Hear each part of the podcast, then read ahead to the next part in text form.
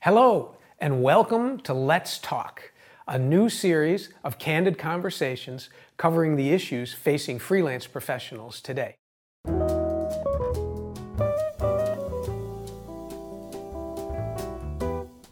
I'm Tom Rizzo, your host, Managing Director and founder of Plectrum Advisors, an investment advisory firm based in Los Angeles.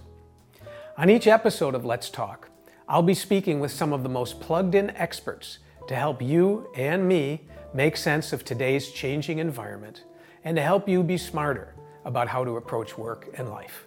So let's get started. Today's guest on Let's Talk is Amy Northard, founder and partner at Accountants for Creatives, a CPA firm unlike any other I've known. Amy and her amazing team help freelancers and creative business owners all over the U.S. navigate taxes and set up bookkeeping systems so that they can get back to doing what they love.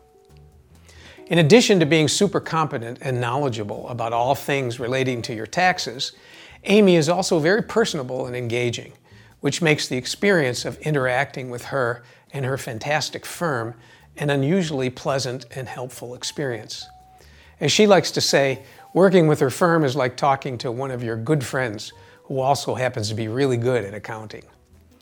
She's a certified public accountant with nearly a decade of experience in public accounting, and she earned her undergrad degree from Indiana University at the Kelley School of Business. Hi, and welcome to Let's Talk.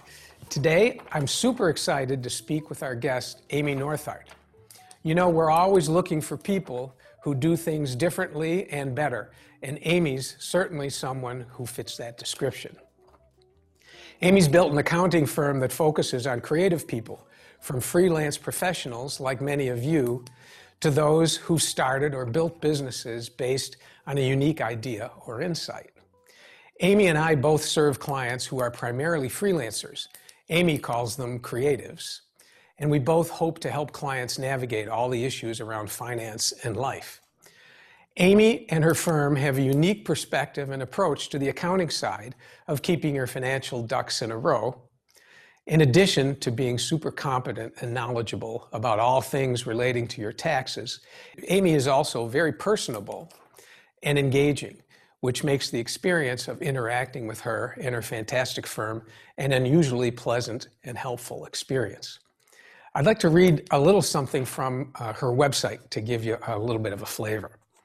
Uh, and this is Amy speaking. She says, I'm not your typical accountant. I spent some time working at a traditional CPA firm and realized it was not for me. I wanted to work with clients and teammates who inspired me on a daily basis and made me feel excited for Mondays. Now I get to teach creative business owners all about the tax and accounting side of the business so they don't feel like it's some big unknown stressful thing hanging over them all the time. I also love taking taxes and bookkeeping off of your plate so you can focus on the fun parts of owning a business. Amy's a, a, certified public accountant with nearly a decade of experience in public accounting, and she earned her undergrad degree from Indiana University at the Kelley School of Business. So, Amy, welcome. Thank you for being here today. We appreciate it. Thanks for having me.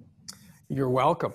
Uh, you know, I, uh, in dealing with uh, my clients and in trying to improve their financial health and their planning and uh, helping them uh, make their financial security a priority in their lives, uh, frequently we are also speaking with their CPA or accountant in terms of coordinating such things as pension contributions to a SEP IRA if they have a um, if they have an S corp or a C corp, or how do we carve out the best possible plan to fund their IRAs, and which kind of IRA should we have, and how does that affect our tax situation?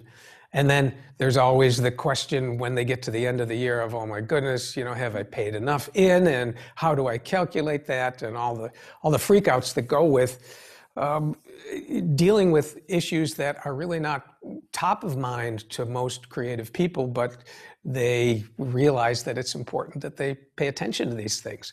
So, mm-hmm. uh, uh, we, would like to talk to you today about all of those things and see how you handle them and how you recommend uh, our clients um, uh, deal with them in a way that, that serves them the best.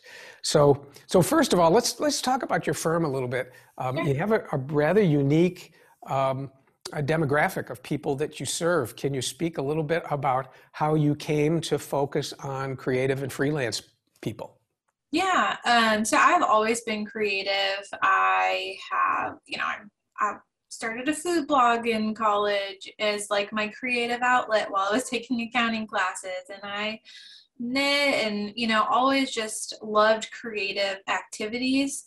Um, so that's always kind of been in the background and my way for um, a creative outlet while I'm doing some more of the like numbers based uh, work either through school or now through my day to day work. Um, so that's kind of where my love for creatives happened. Um, I was working at the CPA firm that you mentioned in the intro, and um, not a lot of creative people, not a lot of inspiring clients. And so it just kind of took away, there wasn't much excitement um, when it came to doing the work. So I was looking for a way out. How can I be happy with what I'm doing, not totally trash my CPA license that I just worked really hard for, um, and still do accounting work that I enjoyed.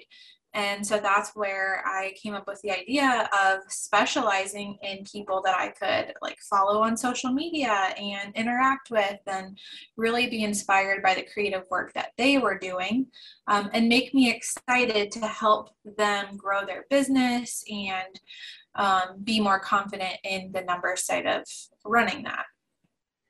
Fascinating. Well, it's um, these are um, your clients are uh, similar to the clients that I have uh, in uh, in my firm and the people that we help. Um, they are primarily freelancers, and specifically, they're they're musicians, studio mm-hmm. musicians or performing musicians, uh, and uh, they have a unique set of uh, needs in terms of handling finance and money and, and knowing how to understand that. Um, how do you how do you see um, uh, what are some of the unique um, uh, questions that need to be answered or needs of this uh, particular demographic? Um, I would say there's probably two main needs um, or questions. So one is what can I deduct? Because a lot of things are different for artists and performers versus running maybe a brick and mortar shop. Um, so maybe if you're having to go get hair and makeup done um, you know can i deduct that that's a common question um, if it's for a performance so um, things like what can be deducted but then also explaining more difficult topics to creatives so that it's not your brain doesn't shut off because I've been there. I've sat in the accounting classes. Your brain kind of shuts off, and you really have to force yourself to pay attention and synthesize the information. So um, that's one thing I enjoy is taking these topics making them a lot easier to understand and apply and so that you get done with whatever you know if you're reading a blog post or we're having a consulting call you get done with it and you're like oh I made that way worse in my head than it was actually ended up being. Um, and they can, you know, apply that to their business and move on. Yeah. How do you um, how do you help, or or what advice do you have for people who um, may have income coming from many different places? Some of it W two income, some of it um, independent contractor, which we call 1099 income. Uh, and one of the challenges this group has is trying to ascertain whether they've paid had enough withholding going on during the year and then if they haven't how you calculate uh, how much they should be contributing to their estimated taxes so that they're in good shape by the end of the year. How do you help people with that um, in that situation? Um, well, one common thing I see is that those W 2 earnings, they feel like they're through your freelance business because it could be very similar to what you're doing when you freelance, and they um, clients will have that deposited to their business bank account. So the first thing I would say is make sure that any W 2 income that's going to have taxes already taken out, make sure that goes to your personal checking account, and then set up a second checking account just for all the freelance income and expenses.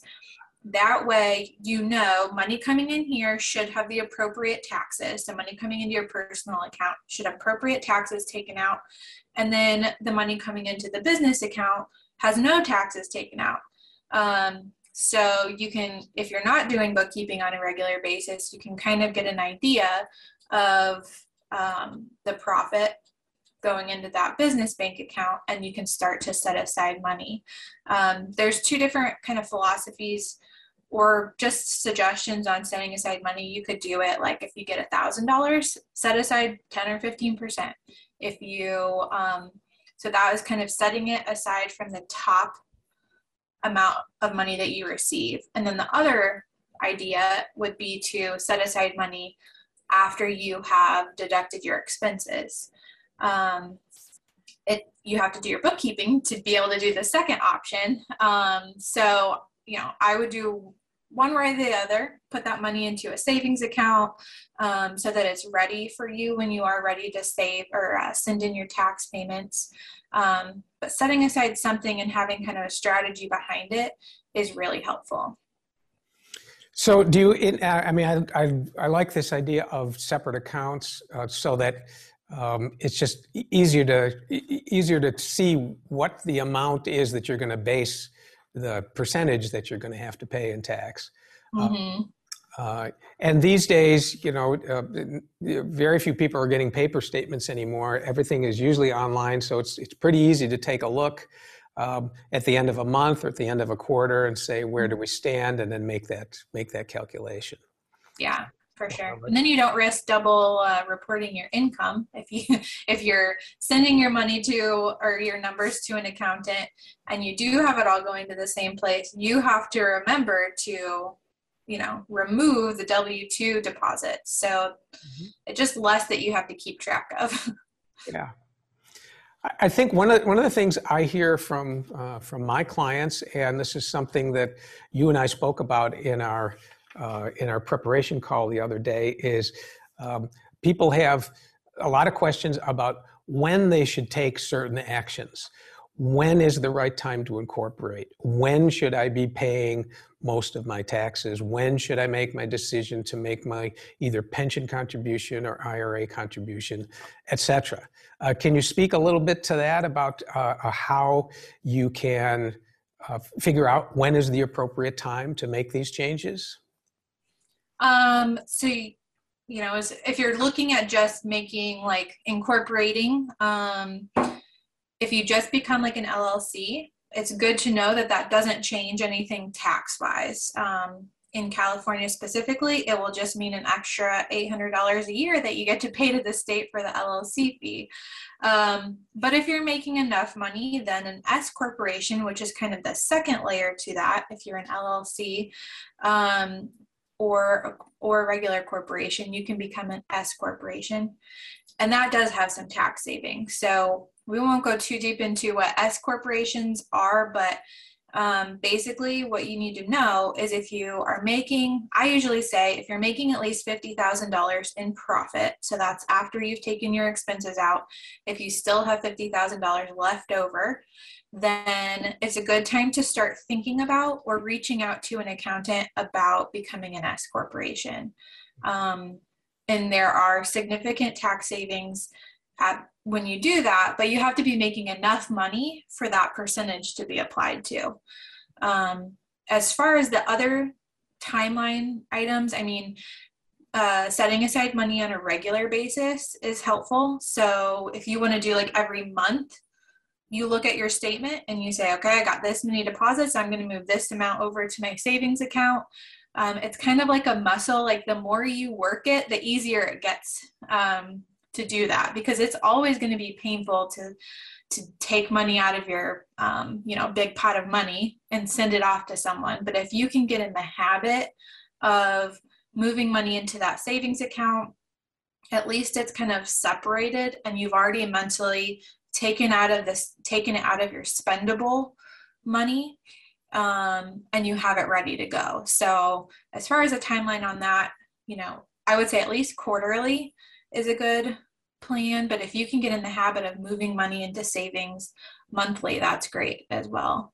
And then the other items i would say you know if you aren't sure and it's more detailed um, question, finding an accountant to help you or a financial advisor to kind of guide you on that and maybe give you a checklist, you know, um, of timelines that you can put on your calendar or just be aware of is really helpful because everyone's a little bit different. Um, the state rules are all a little bit different. Um, so having someone on your side to give you that advice is nice. Yeah, I agree.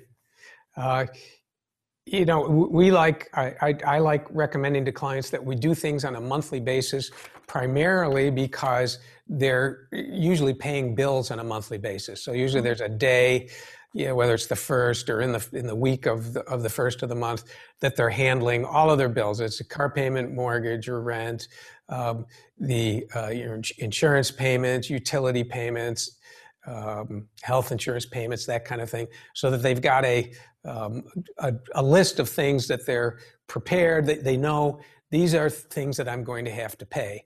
And mm-hmm. if we include this tax payment on a monthly basis, it s- stops being a, a looming liability and it's just part of well you know i got to make my car payment i got to make my rent and i got to make the tax payment too. And it stops being something that's outside of the ordinary uh, mm-hmm. cost of living you know that kind yeah, of i love that so so we, we like I, I i usually recommend that this in in monthly and we even go so far as to when we're putting budgets together for people is we t- put their tax liability as a monthly expense so mm-hmm. if you're paying, you know, ten thousand or twelve thousand dollars a year in taxes, we say that you know what that's a thousand dollars a month in your monthly budget to come out of there, rather than saying at the end of the year, oh my gosh, I got to write a check for ten thousand dollars or something like that. Yeah. So.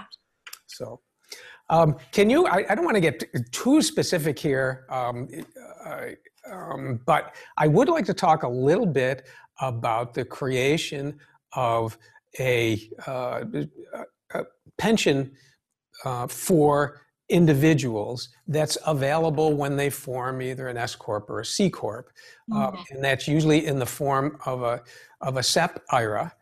Um, and there are so many advantages to creating the SEP, not the least of which is there are really no reporting requirements as there are with the 401ks and that kind of thing. Mm-hmm. can you can you talk just in somewhat general terms about how the structure of a uh, of a SEP would work for someone who's trying to make the decision to trans uh, to make the transition from being a, um, a, Schedule C person who's just taking income and reporting a Schedule C to maybe creating the S corp and what the advantage of the SEP might be and, and how that would work in, in terms of how much they could contribute and that kind of thing. Yeah, so um, when you have, so uh, with an S Corp, you get a W 2. You part of your wages, part of your money is paid out to you as a W 2 on a salary. The other part you can take as transfers. Um, so, what's important to know is you can take you can make a contribution to your SEP of 25% of your W 2 wages. And it gets kind of it gets kind of weird because you want to keep your W 2 wages to a minimum, but also the higher they are, the more you can contribute. So it's that's a good thing to kind of work with and play with um, with your accountant, your financial advisor. It's kind of a little puzzle to figure out how much cash do you have available for this, what's the tax savings, and all how all those pieces fit together. But I really like this step because you have until you file your return to make the contribution. So you can wait till the very end of the year, get your taxes almost complete, and then you can weigh out those options of how much you want to uh, contribute. And um, then if you need more time, you can extend your return and you have um, till the extended due date. So you'll still want to be setting aside money or, um, you know, planning for the current year. So you kind of have to juggle both of setting aside money if you don't have the funds yet um, to make that contribution, but then also thinking about the current year you're in and um, planning for that as well. Great. Uh, you know, we're we are um, we're in mid-November right now, and it's uh, you know it's getting towards the end of calendar year. Uh, are there uh, some steps that you might recommend that people take, either in calculations or, or actual things that they ought to be doing at this time of year to help them prepare to maximize the the benefit of uh, taxation or pension contribution?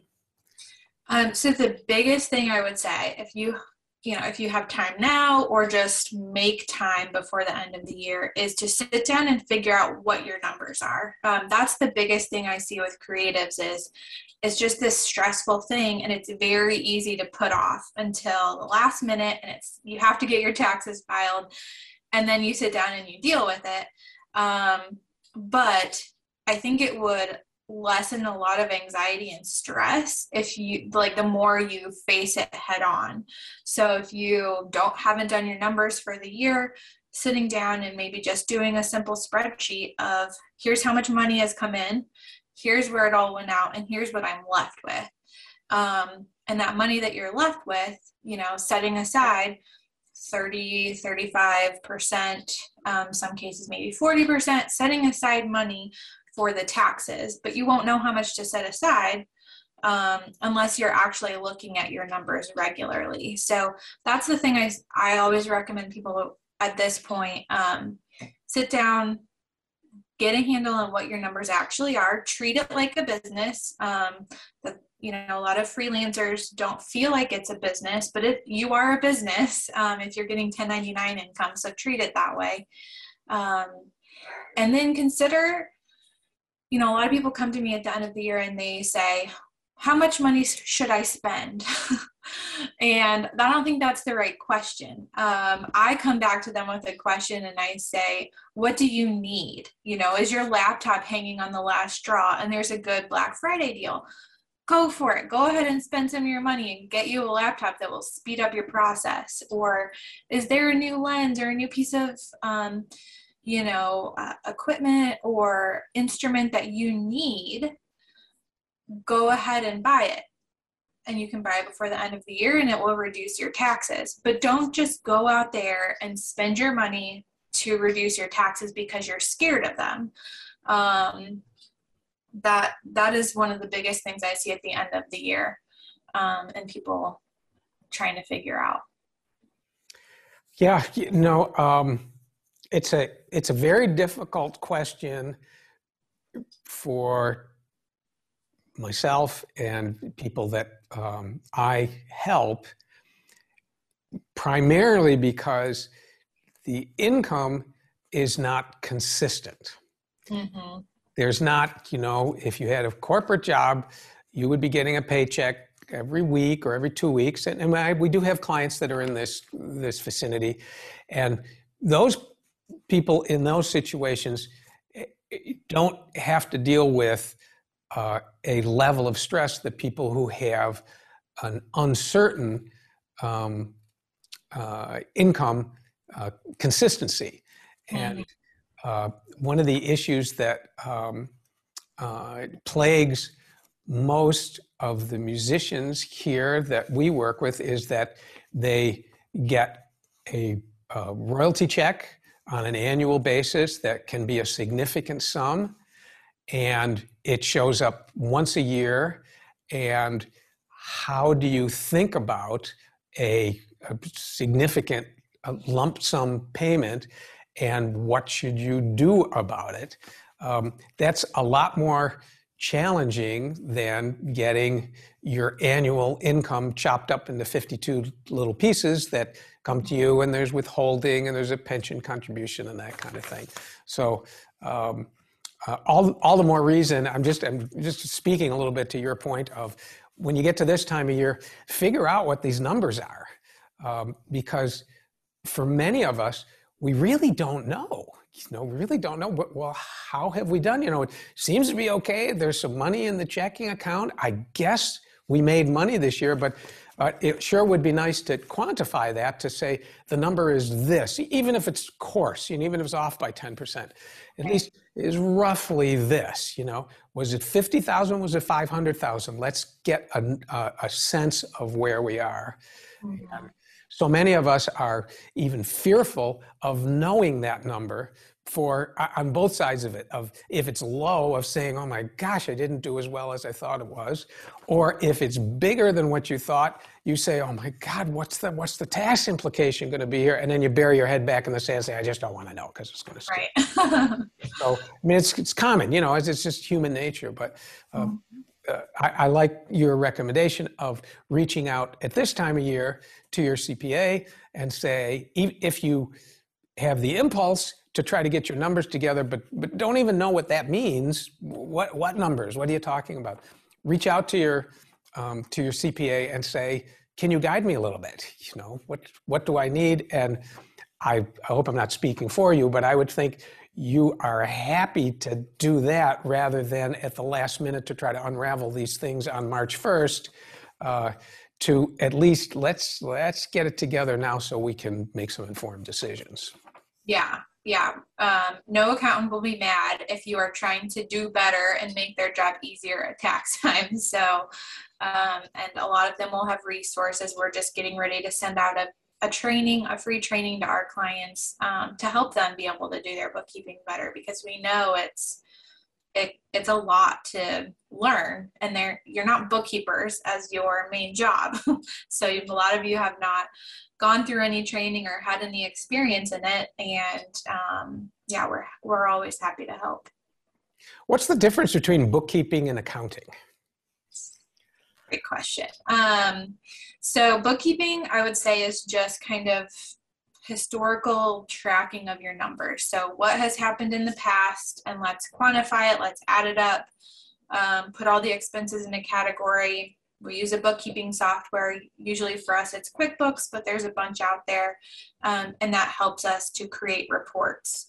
Um, so that's kind of the basis of bookkeeping. And then accounting, um, you know, what what we use more of our CPA skills for um, relates into like tax planning um, and giving advice. You know um, coming looking at the numbers more analytically so bookkeeping is just kind of record keeping accountants and accounting kind of takes those records and puts a story to them and helps you kind of plan for the future. And can a firm like yours do both for a client? Can they do both the bookkeeping and the accounting?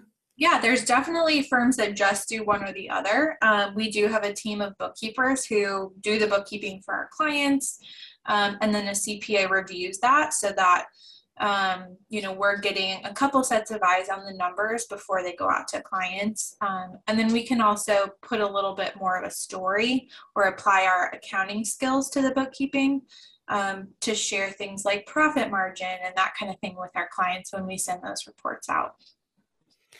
And so, if a client wanted you to take care of both, both the bookkeeping and the accounting, mm-hmm. what, how would you um, uh, interact with the client on the bookkeeping end of, of, things? What what would you need from from them uh, in order to do their bookkeeping? Um, so, assuming maybe they've never done bookkeeping ever, we would set up a QuickBooks account for them. Um, all they would really have to do is link their business their business bank accounts. And so, like if you've ever used Mint.com or anything like that, you just kind of sign in through QuickBooks, and it pulls the transactions in. Um, and then we get uh, read-only access set up for their bank account so that we can pull the bank statements every month and just double check that the balances that show in the bookkeeping software match to what is showing on the statement. Um, and then of course we do the categories. So um, a lot of times we can figure out categories just based on our knowledge of the industry or doing a little Googling. Um, and then if not, we send a few questions over to our clients. But that's really just connecting the accounts and then answering a few questions each month is really all that our clients have to do on the bookkeeping side once they engage us for that. So current technology really makes this relatively painless for the client. Is just give access, and you're able to pull the information. The client doesn't have to send you information or send you their statements or that kind of thing. This can this can be set up in an automated way that makes it pretty painless for the for the client, and then you can as the accountant or bookkeeper, you can be assured that you're getting accurate information to be able to then advise the client. Yeah, and we don't have to wait, and it's good all around. Yeah. Yeah.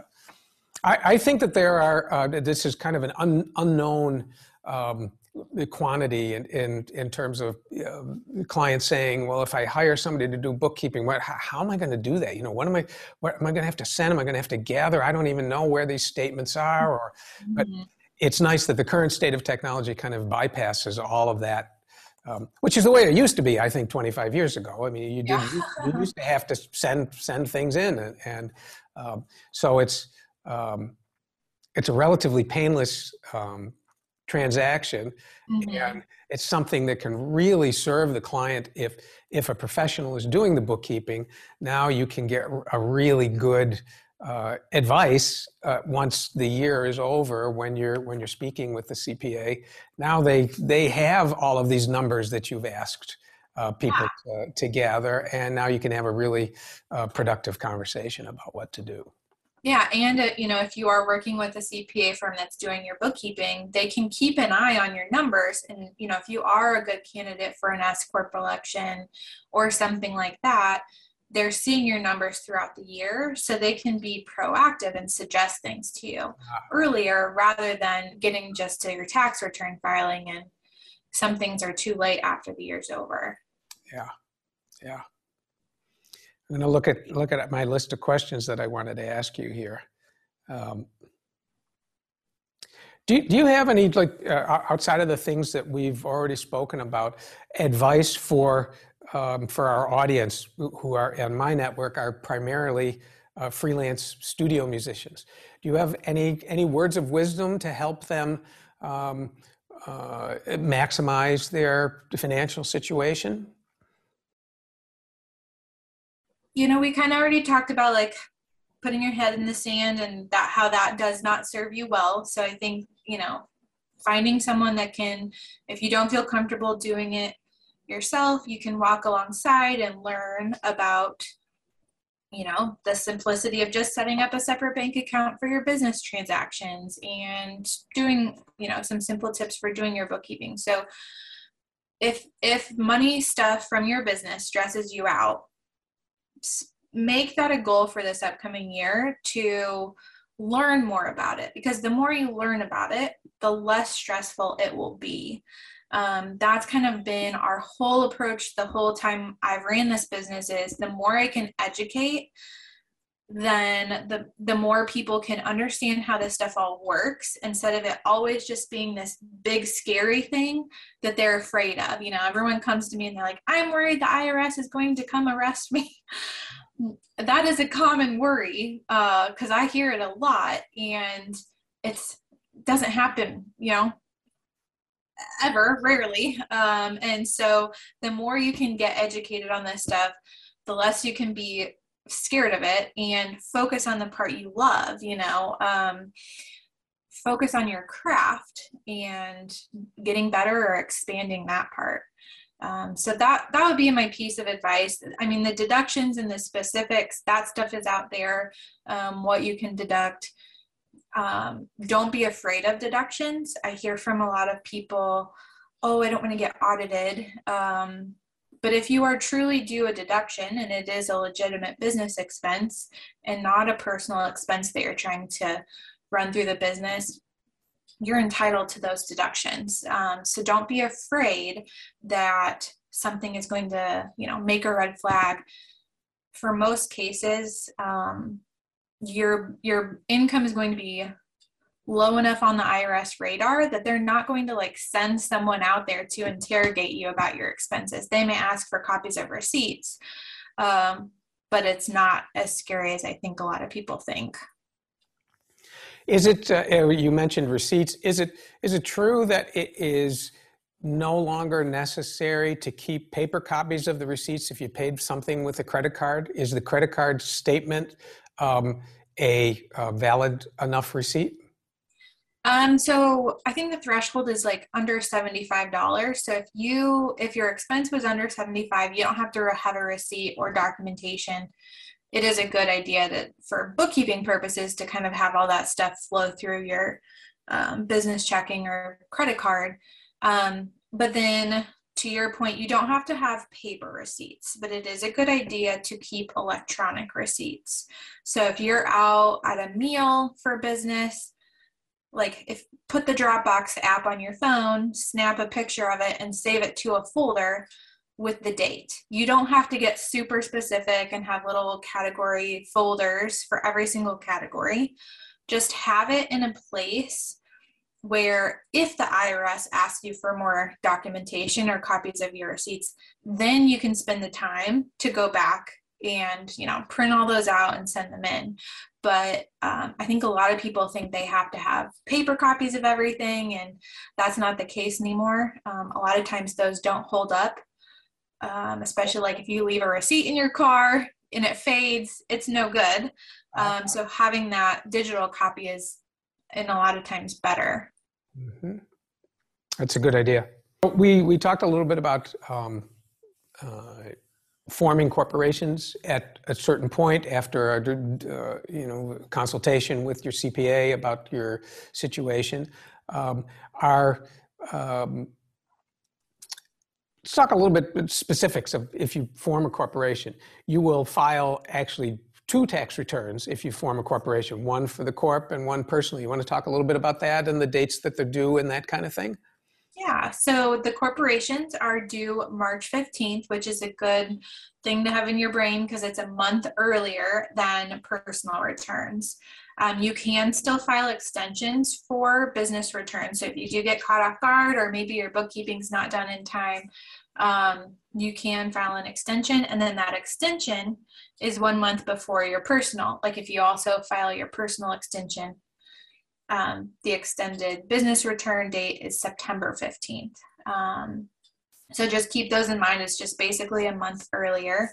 Um, the Having the separate return, so if you are an S corporation, is considered a flow through entity. And all that means is that it flows through. So instead of the business paying tax on it, the profit that your business generated gets reported on your personal return, and then you pay your taxes based on your personal tax rate.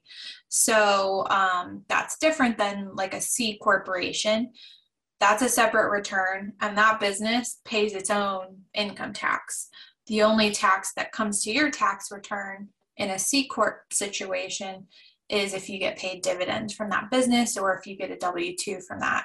So, um, but with the S Corp, or if you happen to be a part of a partnership, I've seen some bands, you know, be in a partnership before the partnership also runs on the, those same due dates that we just talked about. And then that profit, your share of the partnership's profit, flows through to your personal return where you pay tax on it.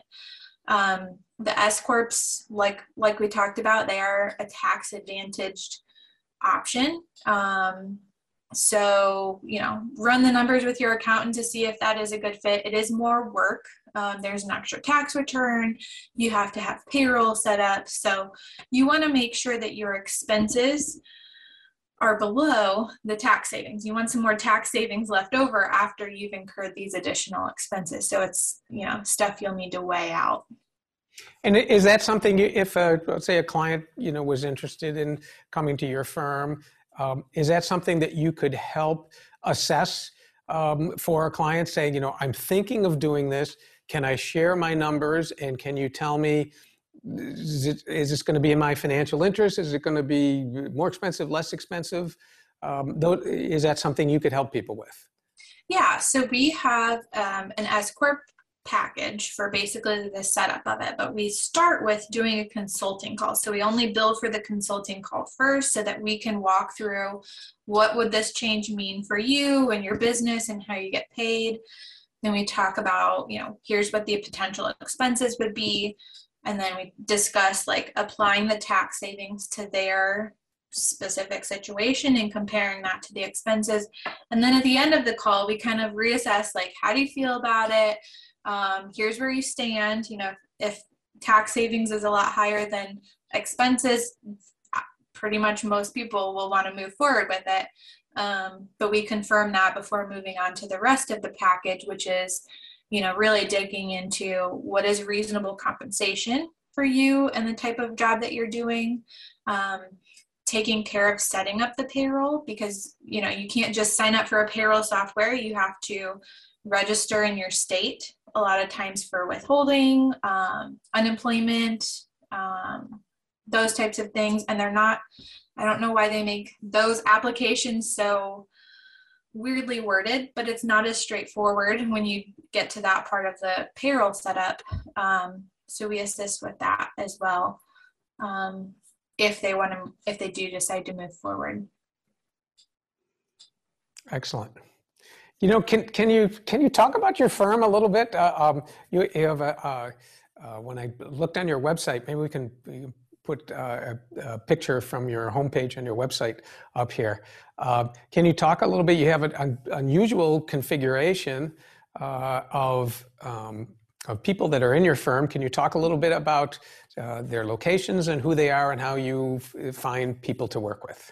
Sure. Yeah. So we have a team of bookkeepers and accountants. We um, recently had an enrolled agent join us as well. So that is kind of like um, it's different than the CPA designation, but they have just studied for um, tax related studies. And so that's how they get that designation. Um, so we have a wide variety of experience. We have people in Texas, Arkansas, Idaho, Mississippi. I'm in Indiana. Um, so we are all spread out and work with people all over the US. Um, and you know being spread out and working with everybody it does take a little bit of research on our end to be able to you know if a state has some new legislation in place um, we have to keep our eye on that for our clients. So it does take a little bit of extra work on our end to be able to serve clients all over but um, it's been really awesome to um, not only us be spread out but just have clients all over. It's a very, it's a very unique, uh, at, least from what, what I've seen, um, a way to structure the business, and uh, I think it it benefits clients that you've got uh, people in many different locations. That the the office isn't just everybody's in the same place. I think that's a that's a positive. So, yeah, yeah, it's been really great. Yeah, and I I love that We'll put the picture up one more time. I I I, I love the. Um, the, the picture on your website that you know shows um, what doesn't look like a, a, typical accounting mindset in terms right. of uh, which is which is good because I, I think it uh, I think a lot of people are uh, either fearful or intimidated or um, bored or whatever with um, with uh, uh, their accounting uh, situation, and your firm certainly projects something very different than that. Thank you. Yeah, we try to be kind of like, you know, when you're communicating with us, it's like you're communicating with your friend who happens to be really good at accounting. Um, so we want that's kind of our goal in communication is is that kind of feeling. That's fantastic. Well, I I, I, think this is this is really all we need to cover today. I just I had one last question here, and, and it's that if if there's if there's one thing that our audience should take away from this podcast, what would what would you say it would be? Is if you had to just say one thing. Um, I would say don't procrastinate your numbers. Um, yeah, I've, I've said it probably a couple times already. Don't put it off the more you put it off, the more it builds stress on you. And it's just hard to do your best in other aspects of your life and your business when you have that kind of stress building. It's good advice. I think all of us know that we're supposed to do that. Mm-hmm. And uh, everybody is, myself included, it's like, where do I start this process? And maybe the you know the right thing to do is to reach out to your CPA and ask that question. Say, mm-hmm. okay, I'm going to take your advice, but I don't. What do I do? How do I start? Mm-hmm. It's way simpler than we think, but we just don't know what it is. So right. So, well, okay. Well, we're, we're hoping everybody everybody watching takes that to heart, and uh, maybe it can make this uh, upcoming tax season a little bit less stressful if they if they do take this advice. And Amy, we really appreciate you taking the time today to uh, to educate our audience and to uh, share uh, your firm and your philosophy with everybody. And we will put up on the on the screen uh, all Amy's uh, information, uh, website, and contact info if you'd like to contact Amy for consultation or uh, any questions about um, how they um, might restructure uh, what they're doing. Uh, to be able to maximize uh, your tax situation. We'll put that up on the screen now, and um, please feel free to reach out to Amy if you've uh, if you've got questions. So thanks again, Amy. it's been a real pleasure, and I look forward to uh, getting my own taxes done here. and uh, we will uh, we will be in touch, and we we just really appreciate you taking the time. So thanks. Thank you. Okay, take care. Yep. Well, that's it for today's broadcast with Amy Northard of Accountants for Creatives. Thanks so much for joining us today. I hope you'll come back for more. We've got some great guests lined up, and we'll be sure to let you know when the episodes are available. Thanks again for watching.